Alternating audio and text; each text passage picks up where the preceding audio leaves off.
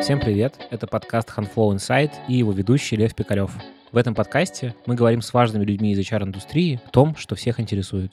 И сегодня вторая часть разговора с Полиной Хабаровой, HR-директором и директором по трансформации бизнеса компании Крок. Полина, привет еще раз. Привет, привет. Давай начнем с того, что такое корпоративная культура Крока. Расскажи про нее, пожалуйста. Ну, вообще корпоративная культура — это свод писанных, неписанных правил, по которым живет компания, поэтому она у нас своя особенная. Ну, наверное, там парой слов ее не опишешь, но я очень люблю вообще нашу корпоративную культуру сравнивать с экосистемой. Тут хорошо работают в синергии правильные процессы, для нас правильные. Люди, которые близки друг другу по, по ценностям, по подходам жизненным, потому как им хочется развиваться, с какой скоростью. Наверное, есть такие определяющие какие-то столпы нашей корпоративной культуры. Но из такого, наверное, самого вкусного Крок — это площадка для развития. Вот, наверное, это такой главный наш ген. Мы его транслируем э, и внутри, и вовне. Это действительно так. То есть мы себя таким образом идентифицируем. Мы площадка для развития. Ровно поэтому у нас такой фундамент нашей корпоративной культуры — это система наставничества. Сюда приходит огромное количество молодых людей, для кого первое место работы — это крок, и они не знали не просто, что такое работать в IT, а они вообще не знают, что такое работать, да, поэтому мы себе можем это позволить как раз потому, что у нас система наставничества очень сильная. То есть вы не боитесь э, абсолютно неопытных людей? Вообще не боимся, мы наоборот, э, честно сказать, большой фокус делаем на таких ребят. Нам кажется, что мы очень быстро можем человека адаптировать к работе, благодаря системе наставничества погрузить его в профессиональный контекст, и эти люди, скорость их адаптивности, развития, возможности учиться, она там где-то даже выше может быть. Кроме того, мы такой, э, наверное, высоко, высокопарно будет сказано, мы достаточно осторожно подходим к такой социальной среде между Кроком и нашими конкурентами, поэтому мы стараемся рынок не выжимать, как делают э, ряд э, компаний, игроков этих. А мы стараемся его развивать, поэтому мы вкладываемся в то, что работаем со школьниками, например. Мы очень давно начали работать со школьниками, наверное, 5 или 6 лет назад. Причем наш подход такой, что мы стараемся заниматься профориентацией ребят. Мы рассказываем про все возможности, которые для них доступны в профессии IT, вот в широком смысле этого слова. То есть не ограничиваясь кроком, а вообще, Нет. в принципе, вот мир. Вот мир, более того, это вот наша такая принципиальная установка, наши проекты образовательные для школьников, они вообще не про рекрутинг. Если вузовские наши, в том числе образовательные проекты, они имеют под собой задачи рекрутинга, и мы этого не скрываем, конечно, мы лучших ребят с этих наших образовательных программ стараемся рекрутировать в КРО, то со школьниками совершенно другой подход. Ровно поэтому мы выстраиваем экосистему партнеров, и мы открыты. У нас там есть ряд образовательных проектов, которые мы придумали, разработали, а дальше позвали Яндекс, Intel, э, там Каспер э, и другие классные компании в партнерство, потому что мы понимаем, чем нас больше и чем больше наша экспертная база и чем больше вот там этой экосистемы вокруг нас, то тем большее количество школьников мы можем, в общем, профориентировать, дать им образовательный этот контент, поэтому мы открыты к этому. Слушай, ну вы все равно так или иначе с ними конкурируете в найме. Ну, я понял, что про образовательные проекты ну, для школьников это одна история, угу. а вот э, как вы вот эту конкуренцию у нас очень разные корпоративные культуры, действительно разные. Мы в чем-то схожи. Ну, Крок, помимо того, что это площадка для развития, мы, например, очень э, такая мягкая среда, что ли. Вот не знаю, как это правильно сказать. Э, здесь людям э, прикольно и драйвово работать. Здесь э, там нету каких-то политических игр. Здесь никто никого не подсиживает, не под, там, ни, никуда-то не выпихивает. А здесь э, можно предлагать, не боясь э, не идеи. Не бояться ошибаться. Вот очень правильно ты говоришь, да, здесь реально можно ошибаться. Вот я в прошлом нашем с тобой разговоре рассказывала пример про то, как ребята, которые там вкачали много или пару миллионов долларов в, да, чтобы не пугать совсем всем слушателей, какие-то R&D проекты, потом вышли и там признали, что, ну, в общем, это, это была ошибка, и их за это не уволили, да. То есть это не про то, что здесь культ ошибок, но мы понимаем, что если ты собираешься заниматься инновационной деятельностью, то инновации равно эксперименты, эксперименты равно ошибки.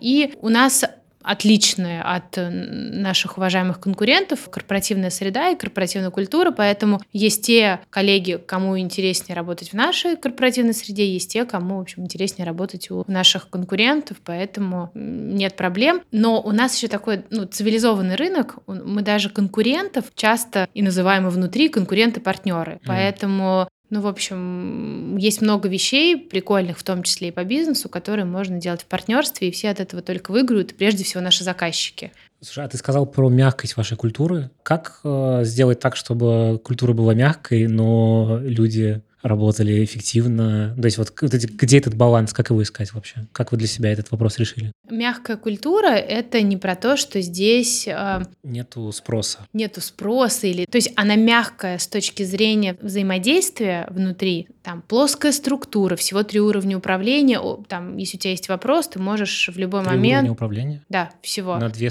там ну, 2200 это штатный наш, ну, там чуть больше 2250, наверное, еще проектные. Да, линейные руководители, директора департаментов, Бобровников. Все. Матрица, да? У нас, но у нас матрица, да, менеджеры проекта в рамках проекта. В общем, ты в рамках вот этой очень плоской структуры, которая исторически в Кроке всегда такой была, и не в какой-то момент мы решили сделать ее модной там, и, и перестроить. Нет, ты можешь там написать письмо Бобровникову и получить э, ответ на свой вопрос, если никто другой, кроме него, не может тебе на него ответить. Вот такие элементы, скажем, скажем так, наша культура делает ее э, мягкой. Да? Ну вот я не знаю, насколько правильно слово мягкая культура, но такой... Ну это больше, наверное, про открытость, про... Э, ну да, да, ты прав, да, это и про открытость, и про такую... То есть она не мягкая, вот, она комфортная.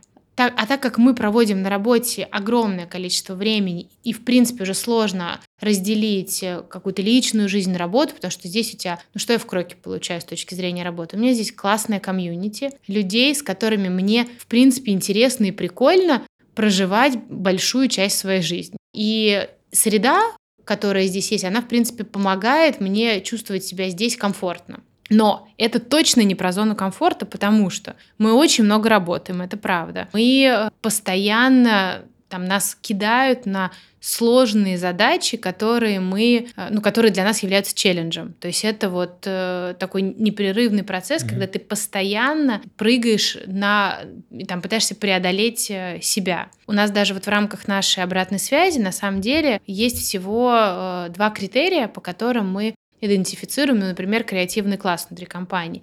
Это качество и результативность работы и динамика профессионального развития. Вот динамика профессионального развития, мы можем ее оценить, она может быть либо не полностью соответствовать ожиданиям компании, либо соответствовать ожиданиям компании, что на самом деле очень круто, либо превосходить ожидания компании. Вот превосходить ожидания компании очень сложно, потому что они очень высокие. Mm. Поэтому среда, с одной стороны, комфортная, но она очень-очень... Она тебя постоянно челленджит, и, в принципе, Бобровников э, позиционирует, что мы каждый год в среднем на 5% становимся эффективнее. То есть mm. мы каждый год, где-то себя там перепрыгиваем. Замеряете, ну, в плане Ну, мы смотрим это... на выручку, мы смотрим на утилизацию, на прибыль, конечно. То есть это про бизнес-метрики? Да, да, да. Как вы фильтруете на вход? Людей? Слушай, у нас, эм, ну, во-первых, у нас есть такое понятие кроковский или не кроковский сотрудник, которое включает угу. в себя огромное количество внутрика, ну, и его нет смысла, наверное, сейчас угу. даже это озвучивать. То, что в многих компаниях называется личка. Ну, навер... наверное, наверное. И это очень важно. Плюс у нас есть э, классные такие правила, которые нам помогают процесс рекрутинга делать э, эффективным. Ну, например, если у кого-то, э, кто в цепочке принятия решений, HR, линейный руководитель, директор департамента, если у кого-то минус по человеку, то мы его не берем. И это а, правило... Вы единогласно сходитесь, тогда человек проходит. Да, да, Ого. то есть если у всех плюс, то только тогда человек попадает в компанию. Причем мы тоже как бы эволюционировали и шли к этому правилу. И э, там 10 лет назад оно работало не на 100%. Вот во всех кейсах, где мы брали человека, по которому был минус у кого-то из принимающих решения, всегда это заканчивалось плохо. В какой-то момент Борис сказал, слушайте, ребят, вот, ну всегда это заканчивается плохо. Все с этого момента у нас правило такое. Или еще, например, у нас не работает лобби в компании, вообще никакое. То есть, например, прям история нельзя... Лобби? Ну, то есть нельзя пролоббировать кандидата, нельзя сказать, что, слушай, вот как вот бы... мой товарищ, мой товарищ, мой друг, мой друг угу. да, вот очень классный человек, надо брать история недельной давности. Значит, Бобровников присылает мне собственник компании, присылает мне резюме и говорит, слушай, вот мне там переслали, вроде бы подходит нам по компетенциям, ну, как бы посмотри, запусти по процессу. То есть даже на уровне собственника компании нету никакого лобби. То есть сюда попадают только те люди, которые кроковские и которые, ну, у нас там три таких важных критерия. Человек должен кроковским быть, он должен показать, а именно он должен показать умение, желание учиться, он должен с командой сработать, ну и там должен обладать теми профессиональными навыками, компетенциями, которые он заявил в CV и на собеседовании, и мы должны это там за испытательный срок условно провалидировать. Слушай, а как быстро вы растете? Мы быстро росли, э, наверное, начиная с 2007 по 2011-2012, потом, когда ситуация экономическая в стране ухудшилась, ну вот мы немного снизили темпы роста в России, но у нас есть партнерские бизнесы в других странах, и мы там частично на них делаем фокус, потому что сейчас там, ну, сложная экономическая ситуация в России, хотя по итогам 2018 а, года, ну пока они, да, вот мы сейчас разговариваем, еще 2018 год не закончился, у нас планы, что выручка вырастет на 25%, ну и прибыль тоже. Полин, скажи, насколько быстро вы растете в людях? Я, если можно, чуть подробнее постараюсь на этот вопрос ответить. А, мы какое-то время назад поняли, что кроковские люди — это не только наши штатные сотрудники. Это, наверное, самый важный ответ на этот вопрос. То есть мы растем быстро, но не только и не столько за счет нашей такого ядра в виде наших штатных сотрудников. То есть мы как HR мыслим на наших сотрудников как такие несколько кругов. У нас есть наши штатные сотрудники, и э, это там наше ядро. У нас есть проектные сотрудники, это та экосистема людей, которые присоединяются к нам для того, чтобы закрывать проектные задачи. Это устав.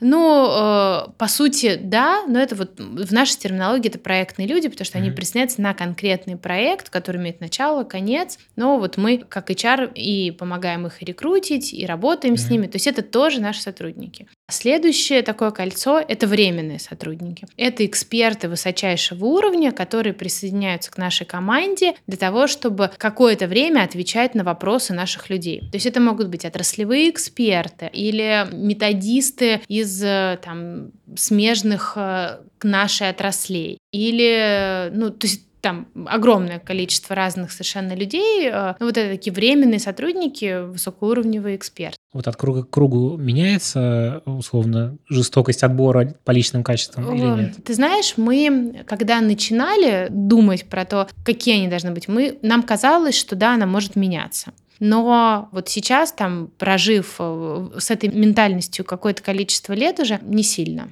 То есть наш заказчик сталкивается на проекте или в, там, в рамках сервиса, или в рамках нашего продукта с разными людьми. Ему не важно, это проектный человек, это наш субподрядчик, это то, о чем я не договорила, это четвертый круг, до которого мы сейчас только начинаем дотягиваться. То есть это компании, с которыми вы работаете? Да, да. И они ну как бы к чему мы точно уже пришли, они должны э, разделять наши базовые ценности в рамках корпоративной культуры. Иначе мы просто не можем нашему заказчику отдавать одинаковый уровень сервиса. И это очень важно. И я не знаю, если там проектная команда, сборная, состоящая из наших штатных сотрудников, проектных супчиков, и наши люди, там, не знаю, получают одни бенефиты в рамках корпоративной культуры, материальные и нематериальные, а ребята в супчике, ну, у них совершенно другие подходы, например, там совершенно не работают э, темы с там, профессиональным развитием, ну, условно я говорю, и все завязано на материальную мотивацию, понятно, что очень сложно команде будет для нашего заказчика делать тот самый продукт, который, на который он рассчитывает, просто что там будет большой дисбаланс. Как этот фильтр соблюдать, когда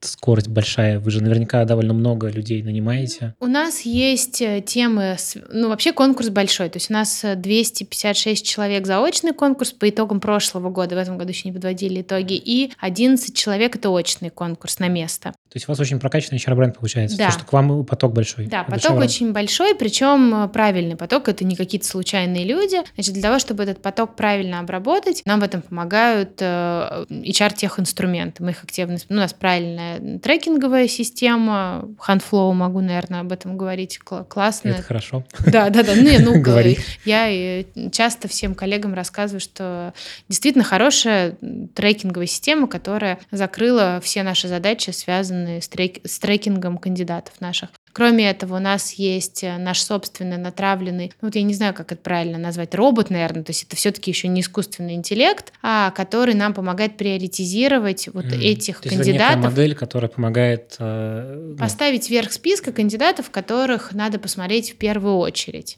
mm. которые, как э, кажется, будут э, наиболее интересны нам, и мы будем наиболее интересны им. И уже э, там это позволяет существенно увеличить скорость, потому что конкурентный очень рынок, и понятно, что мы должны очень быстро отреагировать на кандидата, который появился в который поле нашего зрения. Подходит, потому что его переменит да, очень быстро. Да, да. Поэтому еще один там наш, наверное, лайфхак в том, что мы по возможности стараемся делать предложение кандидату в течение там, ну, трех дней после того, как мы его заметили. То есть, если у нас есть там самые классные кейсы, когда мы человека позвали, в один день сделали ему все интервью и там а, дали ему так, ночь подумать.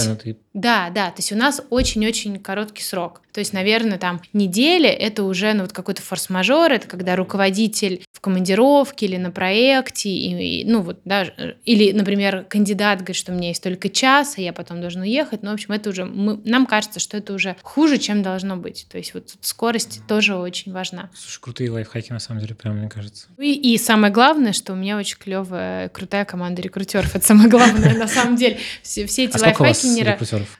Слушай, у меня 8 человек сейчас в команде, из них 2 ресерчера и 6 рекрутеров. Так мало? Да, они просто очень классные.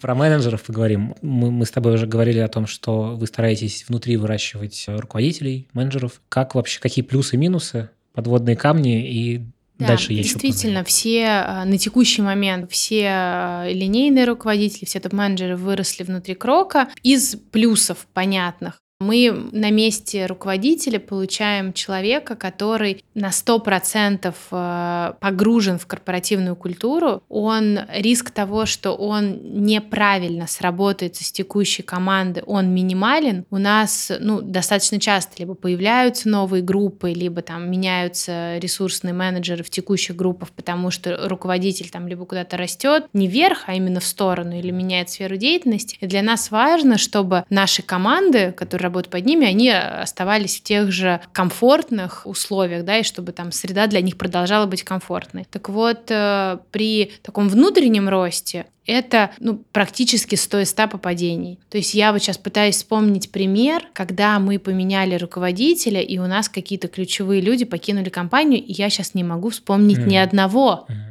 Вот меня это даже саму начало пугать, но я реально не могу вспомнить ни одного. Причем речь идет ну окей, когда мы меняем линейного руководителя, но у нас э, по там, разным причинам мы меняли и топ-менеджеров, да, то есть у нас там была ситуация там двухлетней давности, про нее можно говорить уже открыто, что результаты налицо, когда наш топ-менеджер, он уже там, ну, по, по состоянию здоровья, по вопросам здоровья решил э, закончить свою трудовую деятельность, и нам нужно было заменить, по сути, руководителя департамента, который приносит там треть выручки Крока. И, да, да, ну, то есть это прям огромный кусок нашего бизнеса бизнеса. И мы э, нашли вот этого человека, который встанет на его место внутри э, департамента. Причем был директор департамента, у него было три его зама по разным вопросам. Человек, который встал на позицию директора, он не был из числа этих трех замов, он был еще с уровня ниже, он был менеджером проекта. Вот. Причем у него интересная была история. Он был менеджером проекта, очень крутым менеджером, делал сложнейшие проекты. Там он в Кроке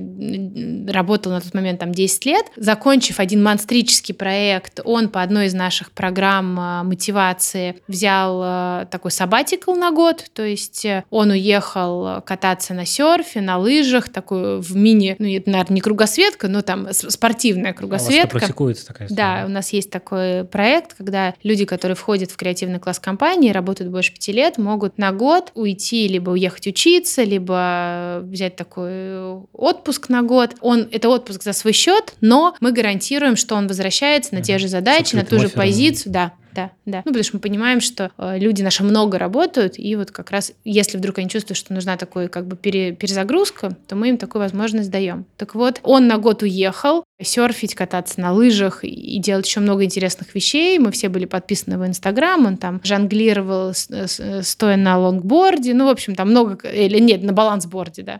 Вот, вернулся, поработал два месяца, и мы ему сказали, слушай, Валь, вот такое предложение, от которого, ну, практически нельзя отказаться. Он, э, как это, challenge accepted, и, ну, вот прошло два года, честно сказать, эм, ну, просто фантастические результаты. Возвращаясь к вопросу про команду, мы не потеряли ни одного из двухсот ни одного ключевого человека, включая там трех заместителей, которые там перерасширили зоны своих э, интересов. Один перешел в другой департамент и начал заниматься чуть другими вещами. Ну, в общем, то есть мы не потеряли ни одного человека. Если бы мы взяли человека извне, я уверена, больше. что риск, да, он был бы гораздо вот, больше. Скажи про минусы и как вы с ними боретесь. Ну да, а минусы, они тоже, в принципе, понятны. Ну вот я в Кроке работаю 11 лет, в мае будет 12 лет. А я, на самом деле, самый молодой топ-менеджер да, вот мы сейчас ну, вот с Валей немножко соревнуемся, хотя он, он работает на год, по больше, чем я. И мы как-то вот сидели в нашей вот этой большой компании и э, поняли, что ну вот самые молодые участники совета директоров в Кроке там по 11-12 лет. Ну, понятно, какие-то минусы накладываем. Мы ничего, э, кроме кроковской жизни, не знаем. Да, мы, конечно, стараемся там много общаться с внешним миром, мы все в полях. Э, вот Но я сегодня была равно... у двух заказчиков, да, то есть мы, конечно, не там варимся в, своем тут компоте, нет. Но все равно да, мы живем в рамках этой отрасли, этой команды, этих продуктовых э, решений, нашего портфеля, ну, то есть вот нашей кроковской жизни. Что вы с этим делаете? Мы стараемся, вот, например, временные сотрудники — это как раз один из инструментов того, чтобы добавлять в команду внешний взгляд, вот варяги, да, мы их называем. Например, мы в прошлом с тобой разговоре говорили о трансформации, так вот, э, человек, которого мы, по сути, там нашли э, на другом континенте, из Австралии мы его к нам перетащили на год, он вошел временно, как временный сотрудник в совет директоров. Он... А даже настолько ничего себе. Да, да. да. Но мы точно понимали, что это временная роль, поэтому он с нами делился знаниями, всеми, которые у него в голове были за, за многие годы работы в разных и отраслях, и сферах. А мы все это впитывали как губки. Он где-то там показывал на наши слабые места, мы ему рассказывали, почему это работает сейчас так и как это можно поменять. Но вот, наверное, этот инструмент для нас самый рабочий. А давно у вас этот инструмент существует вообще? А, таком, именно с таким пониманием его работы? Два года, наверное. Вот два года можно точно сказать, что он существует, но сейчас мы понимаем, что мы, как бы, наверное, еще на следующий этап переходим, когда мы внутри компании открываем новые практики. И, ну, почему у нас вся система это работает с, с ростом руководителей? Потому что система наставничества. То есть ты за собой тянешь, там, выращиваешь, и как бы снизу все поднимается, как пена. Когда мы открываем новые практики, кажется, что нам придется брать извне руководителей. Потому что из экспертизы. Да, да, нет. да, потому что нету экспертизы, но в общем, мы, нам немножко противно от этого, ну, я сейчас так шучу, но мы, но мы поняли, что вот придется это делать. Наверное, еще один такой особенность, еще одна особенность нашей корпоративной культуры, мы, в принципе, открыты к изменениям, мы легко признаем, что, ну, вот раньше жизнь была такой, это не значит, что она была плохой, или мы что-то делали неправильно, она была такой, сейчас она поменялась, и нормально, что мы меняемся, меняем что-то внутри, меняем подходы. Вот, наверное, это такой большой кроковский плюс, что нам вот не страшно такие вещи делать. А расскажи про вашу систему обучения, то есть, ну, что вам позволяет внутри людей, так, ты сказал про менторство, угу. вот можешь наставничество, под, наставничество подробнее о том, как это устроено?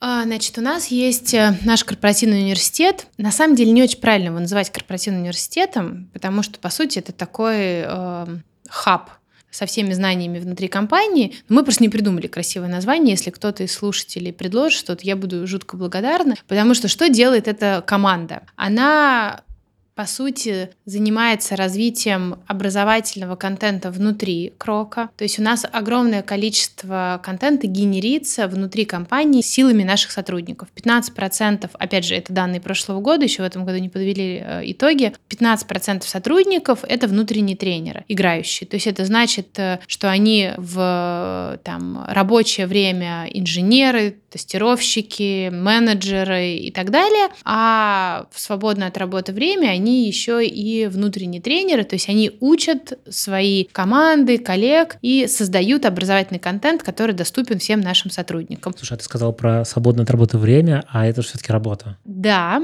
но у нас э, внутри, в рамках нашей такой, нашего подхода, пока это на энтузиазме. То есть э, человек в рамках, то есть если он это время тратит на проектную деятельность, то он в рамках нее может получить те самые контрольные точки, а в рамках образовательной внутренней деятельности нету контрольных точек, то есть это вот там твои инвестиции в развитие вообще кровской команды и крока, но есть очень много нематериальных э, стимулов. Это очень почетно и круто в кроке быть тренером, там работает система геймификации, у тебя есть классный бейджи, что ты внутренний тренер. Ну и вообще мы понимаем, что для наших людей, у нас молодая очень компания, для для них... У вас средний возраст? 32 года, но его очень портит, во-первых, совет директоров.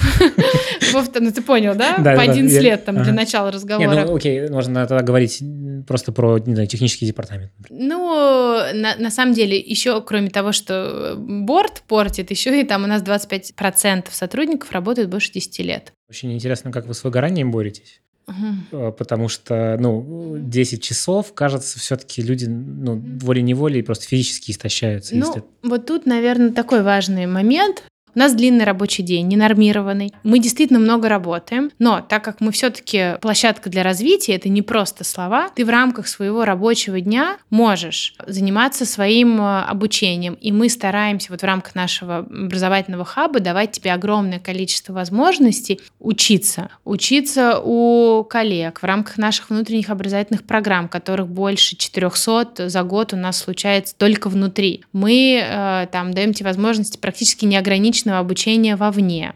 Причем ты сам планируешь свое обучение. Вы это оплачиваете? Да. И ты сам, э, ну, по сути, являешься драйвером того, чему ты хочешь поучиться и внутри, и вовне. Доступы ко всевозможным дистанционным онлайн-платформам. Причем есть даже блоки непрофильного обучения. Это тоже все доступно. И это ты можешь делать в рамках своего, пусть не нормированного, пусть длинного, но рабочего дня. То есть вы все это э, как бы приняли, что это работа, и вообще у вас, по сути, Крок — это такой университет в целом. То есть это место, куда человек приходит и учится всему. Да, он учится и, и на месте, и в рамках э, образовательных программ. Кроме того, помимо того, что он учится, не знаю, там есть тренажерный зал да, внутри компании. То есть ты там хочешь во время там своего какого-нибудь там перезагрузки в 2 часа дня или там в 6 часов вечера пойти позаниматься йогой, побегать на дорожке, там, я не знаю, сходить на массаж. Для девочек актуально сделать маникюр, потому что это всегда проблема, куда-то вот там по пробкам доехать, тут спустился. То есть мы в рамках нашего длинного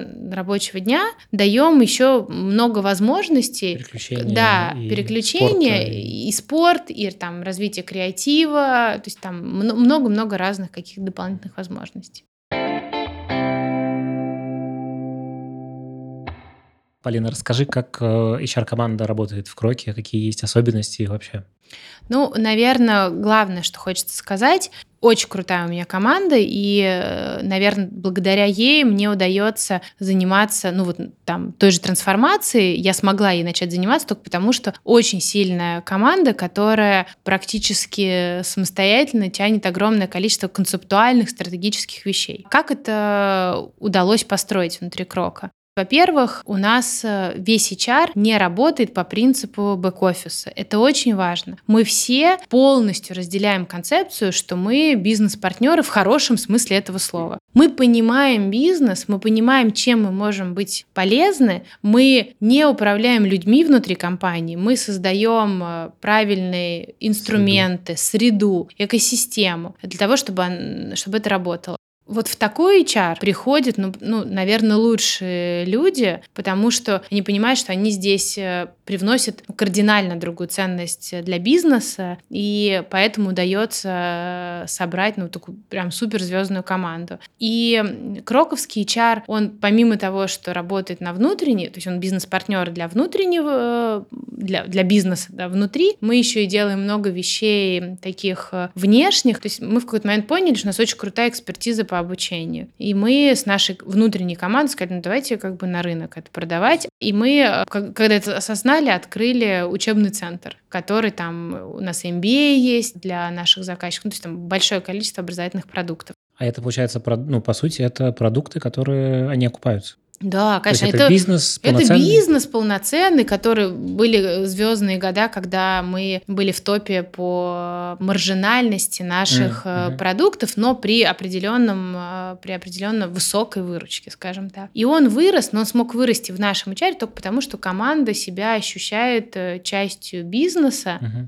И, ну, вот так, голова так настроена. Вообще, это очень интересная история, потому что, ну, по сути, вы, вы делаете бизнес как команда вы делаете бизнес. В том числе. И э, люди заряженные на то, что делают. Очень э, такая команда разносторонняя, и вообще она разная. То есть э, есть коллеги с таким прям техническим образованием, с очень аналитическим складом ума, которые даже кодить могут. Есть просто такие евангелисты образовательных, образовательной вообще деятельности, вот которая, направление, которое, например, занимается школьным, школьными образовательными проектами, но они такие прям помешанные на образовании ребята. И вот у меня там был буквально неделю назад разговор с Борисом Нуралиевым, который э, собственник 1С, и он мне говорит, да, конечно, Полин, вот там таких людей, как у тебя в образовании, вот таких, наверное, я больше не знаю. Просто это люди, которые, они этим живут. Ну и, в общем, таких примеров на самом деле много. Так что команда крутая в Кройке в HR. Мы, кстати, активно ее расширяем, поэтому если вдруг э, кто-то хочет присоединиться, мы всегда рады. Присылайте Круто. резюме.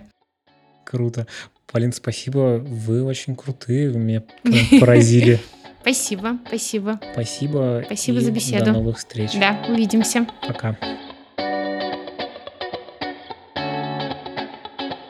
Это был третий выпуск подкаста Handflow Insight и вторая часть разговора с Полиной Хабаровой, HR-директором и директором по трансформации бизнеса компании «Крок».